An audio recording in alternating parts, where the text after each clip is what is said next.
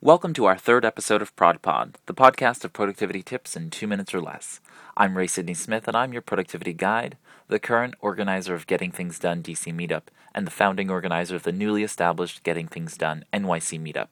You can find me tweeting on Twitter at GTDDC and at GTDNYC using the hashtag ProdPod. This episode's tip The Special Theory of Productivity, Part 1. Charlie Gilkey is the blogger entrepreneur behind ProductiveFlourishing.com I mentioned in the last episode, and he has developed two productivity theories. I'm going to cover the second theory now within the context of time and task management systems as a whole.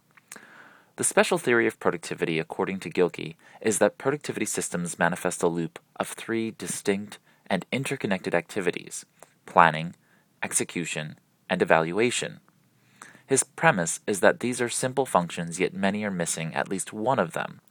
The takeaway here is to make sure that your systems have them, and if they don't, no need to throw the baby out with the bathwater, but make sure that you make the missing activity, usually evaluation, a priority equal to the others. Gilkey also makes reference to principles of time management systems, which basically are cross sections that you can rank each of the three functions planning, execution, and evaluation. The principles are simplicity, usefulness, aesthetically pleasing, connectedness, and cohesiveness. I'll summarize those in the next episode.